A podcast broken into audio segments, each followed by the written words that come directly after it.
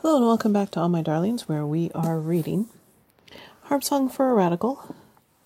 Life and Times of Eugene Victor Debs by Margaret Young. We are on chapter 13, page 45. Short chapter. When Heine had first gone over from Germany to Paris after the French Revolution in 1830, he had come under the spell of the departed seeker after a better world, Claude Henry de Saint Simon, whose followers would divide into various movements as if they were birds flying through skies where the magnetic beams had been broken by storms, storms of every kind ripping them apart. The mystical Count of St. Simon, whose followers were soon to be divided between the material and the spiritual, had planned his Christian socialist reform while dwelling in extreme poverty, caused by the loss of much money in his schemes to cut the long swan's neck of Panama with a canal by which to unite two oceans as if they were one the Christian utopian society of his imagination was that which would extend the mantle of its protection to those who were sometimes dismissed as flotsam and jetsam, the no account the very poor to whom had not been given the reward, that reward of heaven on earth, which had been given to the rich who were the few. In 1823, two years before his death, the almost all-seeing God, who had been, who had seen a divinity in all things, had led the ailing Count of St. Simon's bony finger to the biblical passage that had given at least the skeletal outline for his dream or scheme that society should be reorganized in such a way as to divide its resources with a poor. The worker bees should be sharers of the honey which they made in their great hives, and which was now not for the worker bees but for the kings of gold. But when the Count of St. Simon stepped out of his mantle and left it on the ground, there had been no one to step into it, and his followers seemed to have torn it apart, as some went one way and some another way into the earthly paradise. Under the leadership of Bartolome de Infantine, uh, let's say, sorry, Bart, Bartholomew P. Infantine, uh, some who had been joined by belief in the mystical divinity of the flesh had helped to set up, near the forests of Rambouillet, a community after the pattern of Fourier, the cloth merchant who had not made the mistake of trying to attract workers by promises that they should all work. In fact, they were to do only the work which attracted them and were to live for beauty and love and were to follow whatever obsessions were theirs. And Fourier found that the architect of this earthly paradise had built a large pigsty with a stone wall eighteen inches thick and in no way in, in and no way in and no way out he had been absolutely sure that his great idea had been undermined by pig snouted St. Simeon followers who wanted to make him look like a fool. Heine's Germany, a winter tale written under the spell of the St. Simonians, who were not believers in the division of body from soul as in this present charnel house of life, but rather than split and divide themselves, were believers in the joyous acceptance of the divinity of both had included a vision of the kingdom of the future in which everybody would have not only bread and cake, but roses and myrtles and beauty and unrestrained pleasure.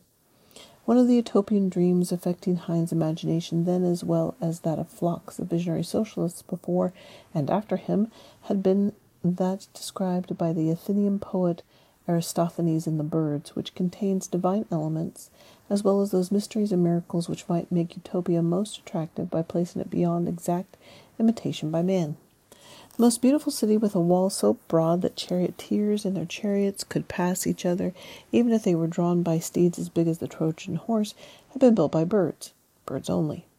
While under the spell of the wind-blown St. Simonian followers, Heine had foreseen a city which should be made of human gods who would wear purple robes and enjoy all the beautiful sensual things of life while in this present state of being nectar and ambrosia and perfumes and music and the dance of laughing nymphs he to wane thin as a thread or crescent moon in the ensuing years, as his dumb Mathilde was to wax fat as the full moon, and the only community that he might have with the beautiful world birds with the beautiful word birds had been that of the parrot conveying his grunts and groans to her and her wild laughter to him. Mathilde might have seemed to anyone but Heine with a search for the divine Earth Mother, who was larger than he was, he being like the pearl sleeping in the shell, a poor substitute for the two sisters whom he had loved, or even for a poor dancer, a street woman of Paris, who had been told who had told him when she was dying that she was born in her mother's grave, where grave robbers had found her and had released her and brought her up to be the dancer. Had they not heard the infant's cry in the graveyard then, she might have died among the waters of her mother's grave. Heine understood, however, when he first went over from Germany to France, where he was to be called the Voltaire au clair de la lune, that the revolutionaries, who had dreamed of the emancipation of all mankind, would not live to realize their dreams the dawn which was to come. The sunrise would not redden their cheeks nor warm their hearts as they died away like the waning moon, for the course of man on earth was all too short, and at the end was the inexorable grave. The well heeled, properly tailored Heine, a gentleman who valued his sense of personal privacy, was of a self isolated nature that forbade unsolicited intimacies. He did not like to be slapped on the back by any wild eyed stranger, lest he who was so fragile should be knocked over. The trouble with the recently resurrected worker, Christ Wilhelm Weitling, was that he had not asked for any favor and had not waited for recognition by the wandering Jew Heine, when suddenly out of the spectral producing fog had rushed his wild jack of all trades, whom he had never seen before, but whom he dimly recognized from some of the same kinds of cartoons that made fun of him. Okay, so we've got a lot of characters. Um, I'm hoping, um, and I'm hoping that Young brings this together in some way. There's just a lot of there's a lot of characters, certainly people I've never heard of, um,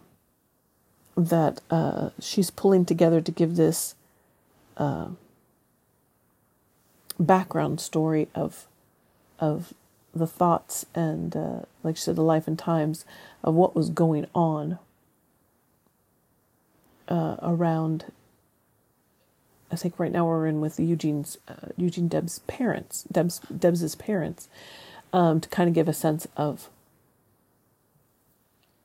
uh, what the thinking was and what was going on, which I really like, considering that I know so little about that, that kind of history in the U.S.